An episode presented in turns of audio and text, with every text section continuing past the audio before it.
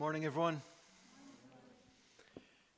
Uh, very good to add my welcome to the one that you have received. Brilliant to have Ian and Lindsay Faramond with us and the family. Uh, so good to see you. And uh, Ian and Lindsay were, I know, yeah, and, and, Naomi's sister as well, Rachel, is here. We're very glad to welcome Rachel as well. Um, it's uh, Ian and Lindsay were missionaries that the church uh, supported for a season, and uh, brilliant to, to have you with us this morning. But all of you, whether you're new to this church or new to church at all, or whether you've been here or been around church for many, many decades, uh, then we are so glad that you're here. And I really do hope you've been made to feel welcome. I, I just, as just we were, uh, Tim was praying there, I just had this wonderful just sense of gratitude to God for this church family. Um, you, walk, you walk in here and you see so many smiling faces and so much uh, love and genuine interest and concern from people. And uh, it's a wonderful thing. I want to thank the welcome team for the awesome ministry that they have. And we're going to have tea and coffee later, and people have worked hard to prepare that. And of course, what happens here on a Sunday is just a tiny little fraction of what God is doing among us. But it's, it's worth celebrating, and I'm thankful. And the way Dan and, and Matthew led us in our worship just now, um, just acknowledging the presence of the Holy Spirit and praying, leading us in songs that would pray for Him to come and move among us in power. And just Dan's prayer, just constantly talking about different ways that we would point people to Jesus, bring them to Jesus, show them Jesus. And, and that's so aligned with uh, what we're looking at in the scriptures today. So I just, uh, I just praise God and thank God for what He's doing in our midst. Man, how how fragile and broken and needy we are as God's people, how far we have to go in the, in the path that He has for us. But tell you what, there's so much to be thankful for. God is here, and we gather together as His people and celebrate His goodness to us in Jesus Christ. What a gift. I'm uh, not sure uh, to what extent you've been able to be caught up in the various Jubilee celebrations that have been taking place over uh, this weekend. I confess that regrettably, I've not managed to engage in many aspects of it at all. Um, but I did see, it. by the way, just I'm, I'm, on the lookout for, I'm sure there's been lots of good TV programs all about the Queen's reign to this point. I need, I need one that I can watch. So if any of you have the definitive one, I already had one recommendation from the Wilsons uh, but, on iPlayer. But if, if you guys have one program that I need to watch just to catch up and to celebrate this uh, wonderful moment, then uh, I would really welcome your recommendations. Message me or email me or let me know after the service. Uh, but I did see this one 90 second clip of an anecdote from the Queen's former Royal Protection Officer, a guy by the name of Richard Griffin. I suspect many of you have seen this clip. It's, got somewhat, it's gone somewhat viral on social media, and it's about an encounter the Queen and he had when they stopped for a picnic. Let's watch it, it's great. And normally on these picnic sites, you, you meet nobody. But there was two hikers coming towards us, and the Queen would always stop and say hello. And it was two Americans on a walking holiday. And it was clear from the moment that we first stopped, they hadn't recognised the Queen, which is fine. And the American gentleman was telling the Queen where he came from, where they were going to next, and where they'd been to in Britain. And I could see it coming, and sure enough, he said to Her Majesty, And where do you live? and she said, Well, I live in London, but I've got a holiday home just the other side of the hills. and he said, Well, how often have you been coming up here? Oh, she said, I've been coming up here ever since I was a little girl, so over 80 years. And you could see the clogs thinking. He said, Well, if you've been coming up here for 80 years, you must have met the Queen. I and as it. quick as a flash says, Well, I haven't. The dick here meets her regularly. so the guy said to me, oh, You've met the Queen. What's she like? And because I was with her a long time and I knew I could pull a leg, I said, Oh, she can be very cantankerous at times, but she's got a lovely sense of humour. Anyway, the next thing I knew, this guy comes around, put his arm around my shoulder, and before I could see what was happening, he gets his camera, gives it to the Queen, and says, Can you take a picture of the two of us? anyway, we swapped places, and I took a picture of them with the Queen, and we never let on, and we waved goodbye. And then Her Majesty said to me, I'd love to be a fly on the wall when he shows those photographs to the friends in America, and hopefully someone tells him who I am. I don't know if you caught that at the end. He said, Hopefully someone tells them who I am. Uh, so I've seen that clip a number of times now, and I just cannot help but smile every single time I see it. Here's the question What is it that is appealing and enjoyable about that clip? It's that we know who the queen is and that we can't believe that these two hikers didn't know. And as the clip continues, uh, as the Queen humbly and playfully lets the conversation unfold, that sense of astonishment that we have grows. We cannot believe what is happening, even to the point of her taking a photo for these folk. And of course, all the time in the background, we're desperate to know, just as was alluded to at the end there, what is going to happen? What happened when they found out who on earth they had encountered that day? There is this feeling that we have that if we had been there in that moment, we would make sure that eventually these people knew this is the queen. If we were there, we would definitely not have let them walk away without letting them know that reality. And it's in this desire that we find the tension and the joy of this clip. That we want these people to know. Do you know who you're talking to? That is much of what is going on in the passage that Tim just read for us just now. John is continuing to introduce us to Jesus.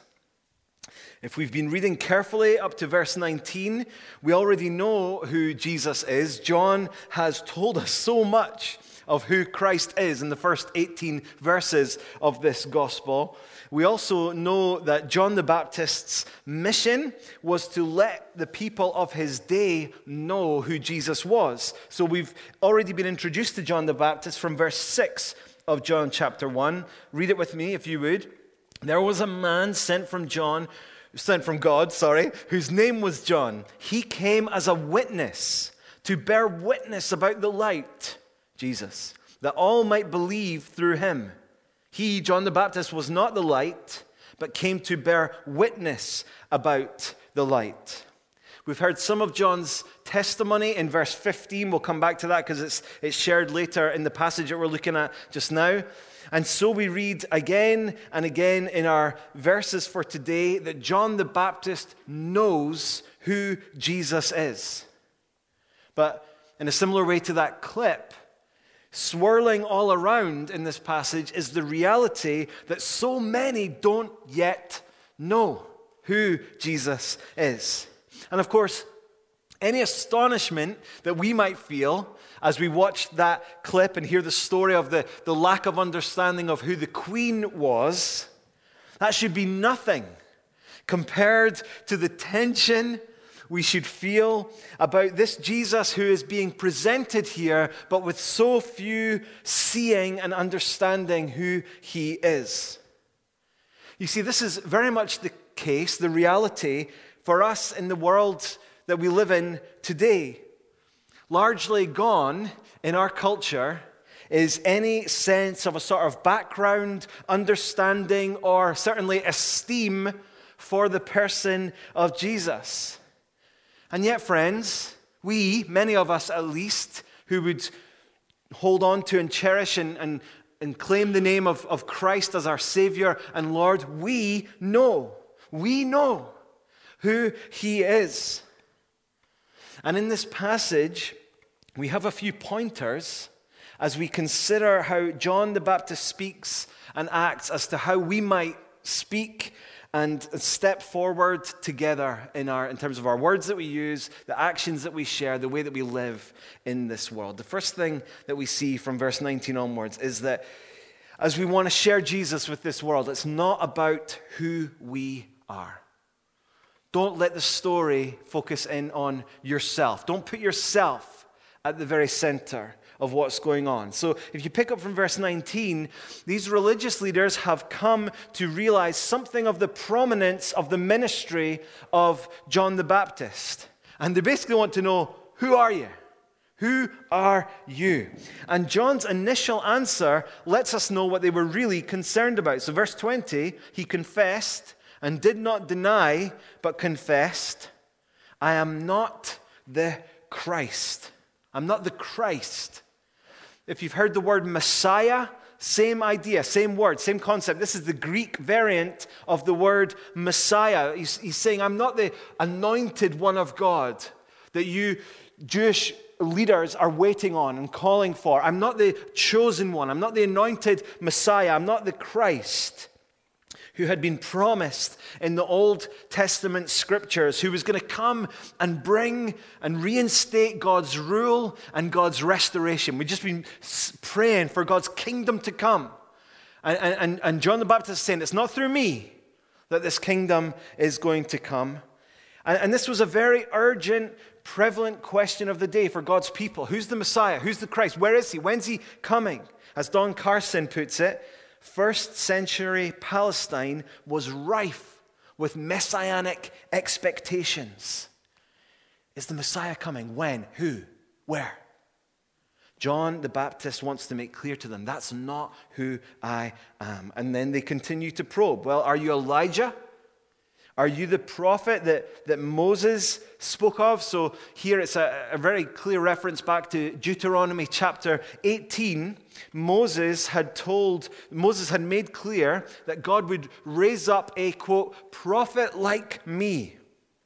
And they're wondering, is that who you are? Are you the prophet that, that Moses spoke of? But each time, John plainly and clearly lets them know that's not me. So, somewhat perplexed, and it seems, I imagine, a little bit exasperated. In verse 22, they say, Well, well who on earth are you then? Come on, John. Throw us a bone here. We've got to go back and tell our, our fellow leaders something. We need some sort of answer as to who you are.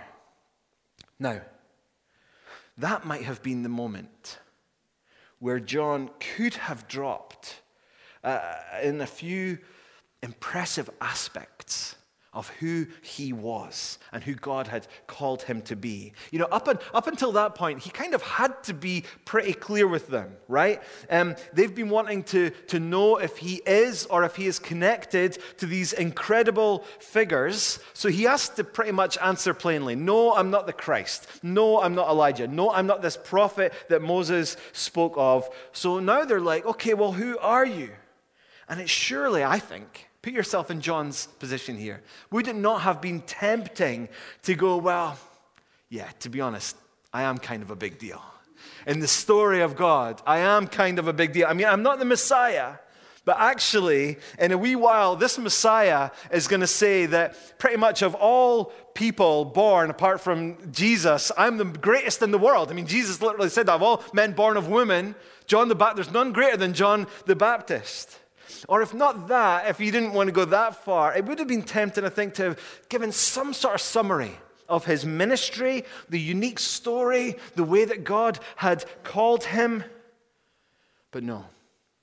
John the Baptist continually points away from himself and towards Jesus. Look at verse 23.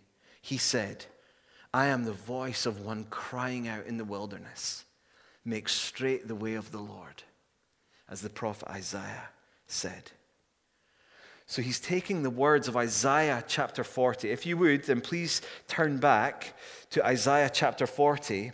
Uh, this is a passage which points forward to praying for and, and expecting an, an easing of the way of return of God's people from exile. Yes, from exile back to Jerusalem, but actually more fundamentally, from Isaiah 40 through to 66 in these chapters, it's actually pointing forward even more foundationally and fundamentally to the final and full and complete restoration that God is going to bring. So let's read the first five verses of Isaiah 40. Comfort, comfort my people, says your God. Speak tenderly to Jerusalem and cry to her that her warfare is ended, that her iniquity is pardoned, that she has received from the Lord's hand double for all her sins. A voice cries, In the wilderness, prepare the way of the Lord. Make straight in the desert a highway for our God. Every valley shall be lifted up, and every mountain and hill be made low. The uneven ground shall become level, and the rough places a plain and the glory of the Lord shall be revealed, and all flesh shall see it together, for the mouth of the Lord has spoken. So, John is taking these verses and he's saying, You want to know who I am? I'm just a voice crying out, God is coming. Hope is coming. Comfort is coming. Peace is coming. God's kingdom is coming. The revelation of God's glory is coming. It's not about me, it's not about who I am. It's all about the one who will bring the restoration of God. Then, in the next few verses, John the Baptist goes on from saying, It's not about me, to saying, It's not about what I'm doing. So, from verses 24 to 28 of our passage, the questions shift from being about who John the Baptist is to what it is that he is doing. So, first of all, they want to know why are you baptizing people? Now, that's a reasonable question. We might want to know the same thing. What was this baptism that John the Baptist was inviting people into? Well, there were some baptism practices that happened in that day. Sometimes, if someone was to convert to Judaism, there would be a baptism to signify that, that moment of conversion to Judaism. Or there were some groups who observed a daily baptism. Um, because of verses like Ezekiel 36, verse 25, where it says, I will sprinkle clean water on you, and you shall be clean from all your uncleannesses. And from all your idols, I will cleanse you. And you'll know the passage. I will give you a new heart and a new spirit I will put within you. So, because of some of those verses, there were some Jewish people who every single day had a, a special ceremonial washing of sorts as a, as a baptism a type of baptism. But here's the interesting thing in those practices, people in those days would baptize themselves. They would just baptize themselves. So that was the sort of common practice that was established in the day. So this is perhaps why these religious leaders come up wanting to know hey, John, why are you baptizing people? That's not the way we do things around here. And again, they're wondering is this some sort of statement of some spiritual authority that you think that you have? If so, we want to know about it. We want to understand what's going on here. Now, that's why they're asking that. But what's important for us to realize is that once again, John doesn't really engage with their question. I'm sure he could have entered into a long theological discussion with them about the background and the scriptural warrant for what he was doing, but he, he doesn't do that. He doesn't even answer their question as to why he's doing what he's doing. What does he do? He just points to Jesus again. Look at verse 26. John answered them I baptize with water. Yeah, yeah, yeah, yeah. I baptize with water. Okay, whatever. I'm not going to tell you why. He just goes on. I baptize with water, but among you stands one you do not know, even he who comes after me, the strap of whose sandal I am not worthy to untie. So earlier in quoting Isaiah, he's pointing to the wonderful work that Jesus is going to do in bringing God's kingdom, God's shalom. Well, here, he's just pointing to the incredible supremacy of Jesus. Forget me, forget what I'm doing. Look at Jesus. And by the way, friends, this Jesus, I'm not even worthy to untie his sandals. Listen to what one of the commentators, Craig Keener, writes about this. The most demeaning tasks performed by a household servant involved the master's feet washing the feet, carrying sandals, or unfastening thongs of sandals. To do such work was to be a slave. John the Baptist is saying, I don't even merit that role when it comes to this Jesus. So wonderful he is. So, to that point, John the Baptist is just pointing away from himself and towards Jesus. It's not about who I am, verses 19 to 23. It's not about what I'm doing, verses 24 to 28. It's about the majesty and the mission of Jesus. And my question for us to ponder this morning is Is that true for us? In terms of how we engage with the world around about us, people who don't know who this Christ is, is that how we do it? If you were trying to encourage a friend or, or family member to come around this church community so that they might come to faith in Jesus. How would you do that? What would be your way in? I wonder what it would be that you would highlight about why they should consider that. And a danger, I think, that we need to be aware of is that we center our efforts to reach out to people on either a person or a group of people within the church family. So it could be anyone. It could be, wow, you know, in light of how special the time of worship was. Oh, Matthew Mill is one of our worship leaders. Come to Hillview because, you know, he leads worship really well. You know, whether it's a, a worship leader or whether it's your small group who you just cherish and love, and you say, Oh, come, come meet these people who mean so much to me and who help me week by week. Or whether it's the, the, the care or the preaching of one of the elders, or whether it's a group of people who are fired up about a particular aspect of ministry, come and, oh, come and see what these people, these people have such a heart for the poor. Come and meet them. It's definitely the case friends, as you look at some of the problems that the church has encountered around the world, that different personalities can be made and lifted up and held up as, as something that would draw people to the church, to a faith community. And it's, it's disastrous when that's the most important thing, when that's the first thing. Come see this person or that person or these people. Because in them, you'll find some sort of hope, some sort of joy and peace for the future. My goodness, Lord God, keep us from that in this church family. Or, so, you know, as we think about how we can engage with people, we might be tempted to, to draw them to a person or, or a group of people, or perhaps we might want to focus on an aspect of the ministry of this church. So I just, I'll let you know that over the, over the years, there have been a few times in this church family that people have come to faith and have been, and this is worth celebrating, there's no two ways about it, but have been so struck, so positively struck by the sense of family that they have encountered. And that is, it's a good and that's an encouraging thing. But there have been a few conversations that I've had to have with folk where I've had to say, listen, it's great that you're feeling encouraged by the connections in the life of the church.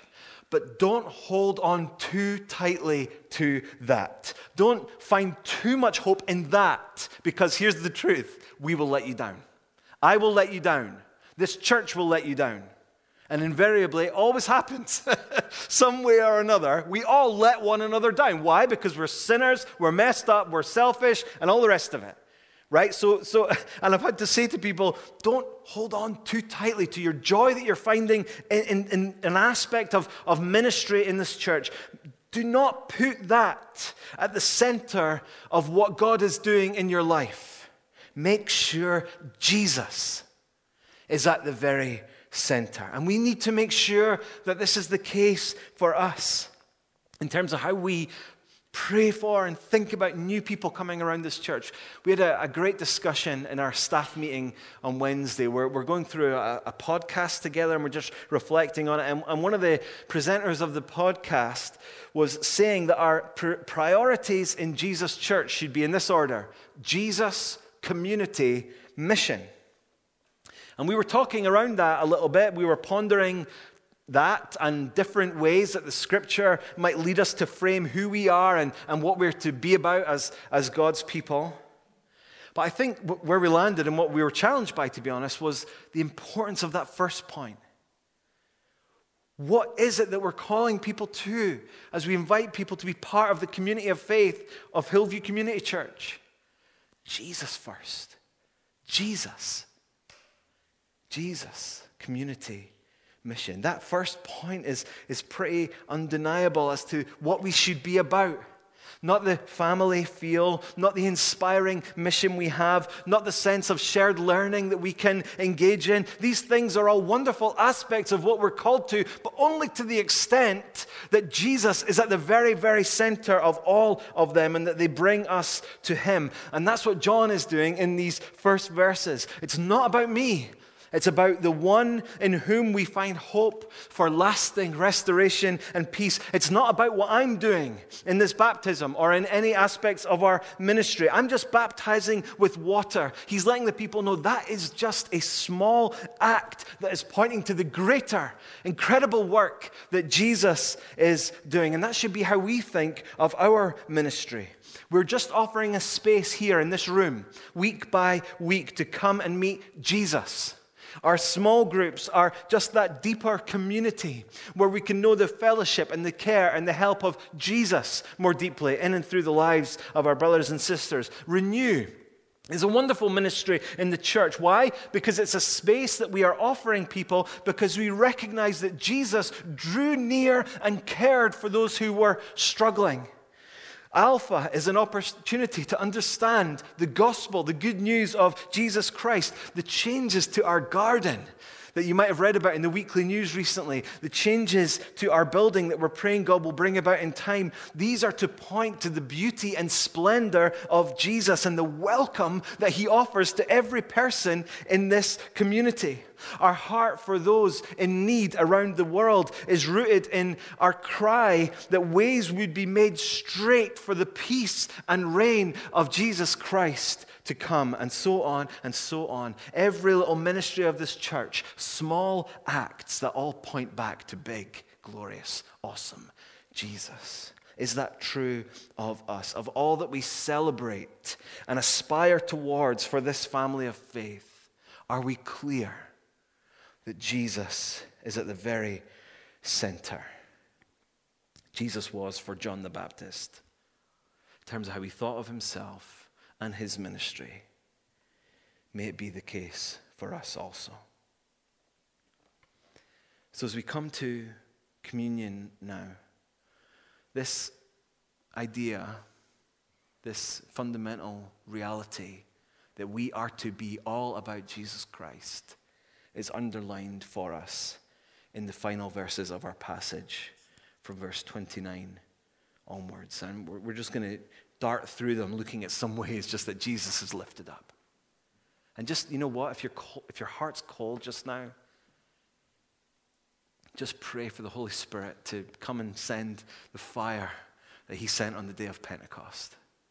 That you would know and, and wonder at the reality of the mighty wonders of God, as they put it in Acts chapter 2. Most clearly seen in the person of Jesus Christ. John says, verse 29 he saw Jesus coming toward him the next day and said, Behold. I mean, even in that, right? He's just saying, Look, look, away from me. Behold Jesus. See him for who he is. Look at what he has come to do. Behold the Lamb of God who takes away the sin of the world. Not all the world. We know that from chapter 1 earlier, where it says, uh, Not all, uh, the, uh, verse 10 He was in the world, and the world was made through him, yet the world did not know him. He came to his own, and his own people did not receive him.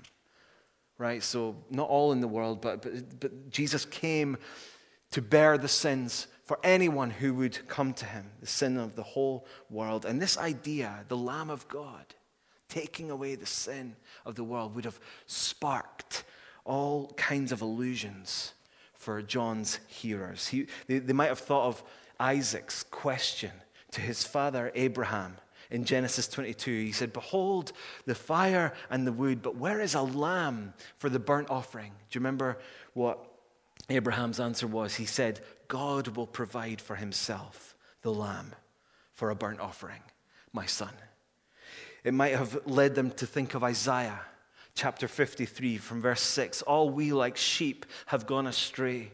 We have turned every one to his own way, and the Lord has laid on him the iniquity of us all. He was oppressed and he was afflicted, yet he opened not his mouth like a lamb that is led to the slaughter, and like a sheep that before its shearers is silent, so he opened not his mouth. They might have thought, in a different sense, of the, the Passover lamb that was there to protect God's people from judgment and the, the ongoing then sacrifice of remembrance that they observed, uh, which uh, had become so crucial to God's people. Listen to this in Exodus chapter 29. This shall be a regular burnt offering throughout your generations at the entrance of the tent of meeting before the Lord, where I will meet with you to speak to you there. There I will meet with the people of Israel, and it shall be sanctified by my glory. I will consecrate the tent of meeting and the altar. Aaron also and his sons I will consecrate to serve me as priests. I will dwell among the people of Israel and will be their God, and they shall know that I am the Lord their God who brought them out of the land of Egypt, that I might dwell dwell among them. I am the Lord their God. All of this was, was bound up in this sacrifice, this ongoing sacrifice of the Passover lamb that God's people were to do again and again and again. John's saying, This lamb, so rich in the Old Testament scriptures, it's Jesus. It's Jesus, the Lamb who will be given by God for sacrifice, for bearing our sins, for protection from God's judgment, for that ongoing reality of our safety and security in and dwelling in God. John the Baptist is saying, Look, he's here. He's here. The Lamb of God to take away the sin of the world.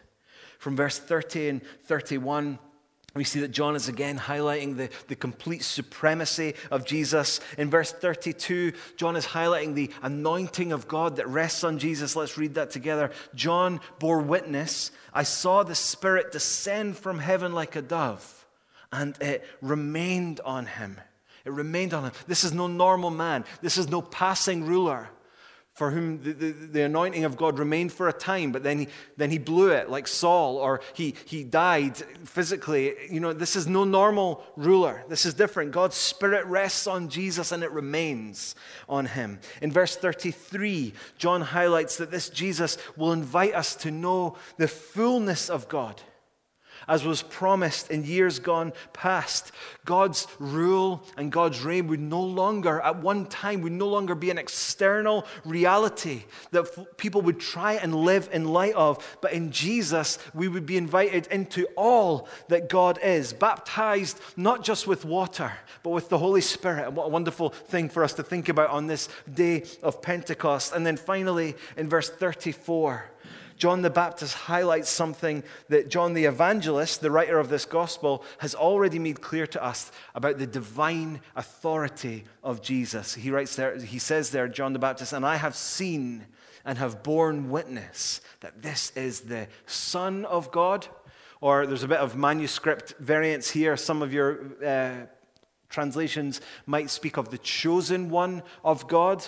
Regardless of, of which it is, the point is clear this, is, this Jesus is no mere man. John the Baptist is saying, This is my testimony. This is what I want you to see. This is who I want you to see. Not me, not my ministry, but Jesus.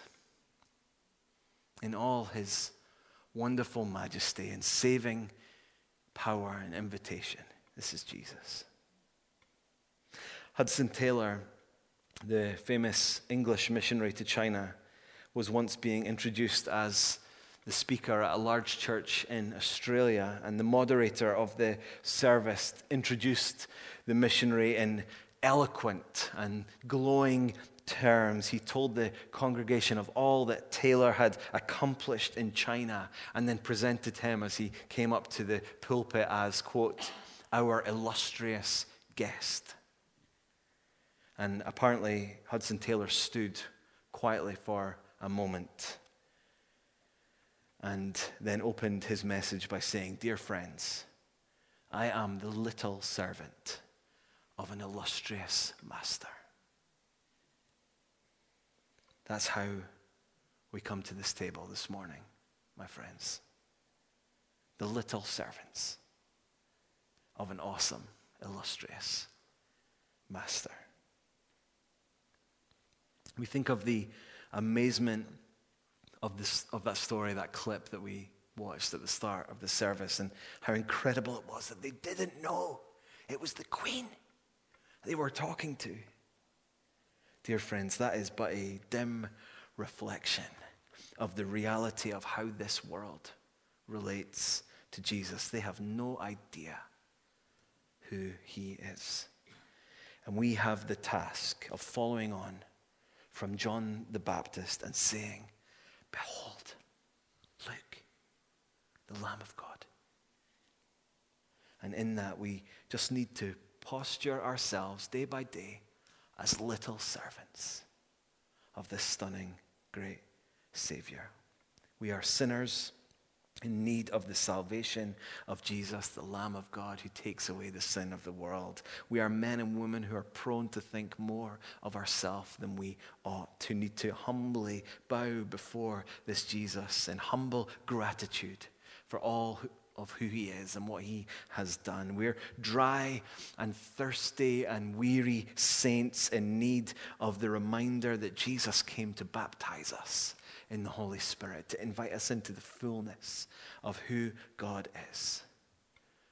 Dear friends, look among us here as we look at this bread representative of the, the body given by the Lord Jesus. As we look at these little cups of juice, which represent for us the, the blood of Christ that was shed for the forgiveness of sins, behold, the Lamb of God. Jesus is here among us. His work is finished, and He is present with us. May we come to Him today and point to Him this week. I'm just going to pray in just a moment. I just want to let you know that um, this is what we call an open table, um, which means that everyone is welcome to come and partake of this meal.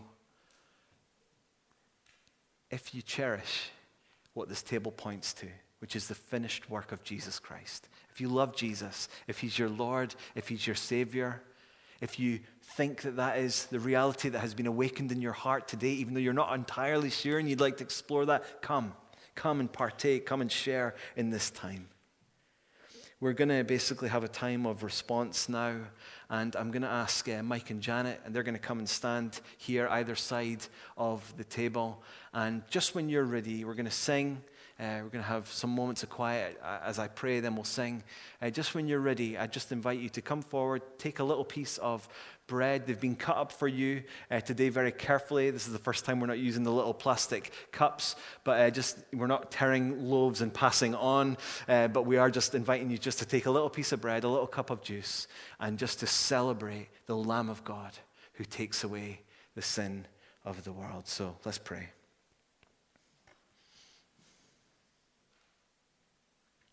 Father, by your Spirit, as we hear those words, behold the Lamb of God. Give us the spirit of wisdom and revelation in the knowledge of Jesus Christ, I pray. Open our eyes to, to see past the temporal, finite things that pass away, to see the lasting, eternal, wonderful reality that you are God that though we are sinners who have rejected you and gone our own way, you've not left us in our sin, but that you have provided a rescue, a Savior, who took upon himself the punishment for the wrong things that we've done and invites us in to his victory over sin and death. Behold the Lamb of God who takes away the sin of the world. Oh Lord, I pray that we would understand it's not about me, it's not about us, that we would understand that together, that it's not about the, the importance of any particular activity of this church, but Lord, that we would be a people, a family who would point to you at the very center of all that we do. That more than anything, we would be desperate to encounter the living Christ and to share him and point to him in this world in which we live, which is so needy, who have no idea of the illustrious Master, glorious Savior that you are.